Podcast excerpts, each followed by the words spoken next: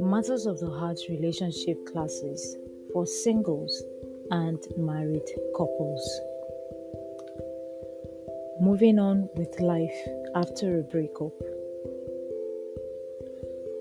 What do you do after a promising relationship or a relationship with some prospect breaks down and everyone finds themselves going their separate ways? Do you hold on and pine for the past? Or hold on and refuse to let go, even when the other party demonstrates an uninterest in continuing the relationship? What do you do? Head on to WordPress.com to find out how to move on with life after a breakup. Thank you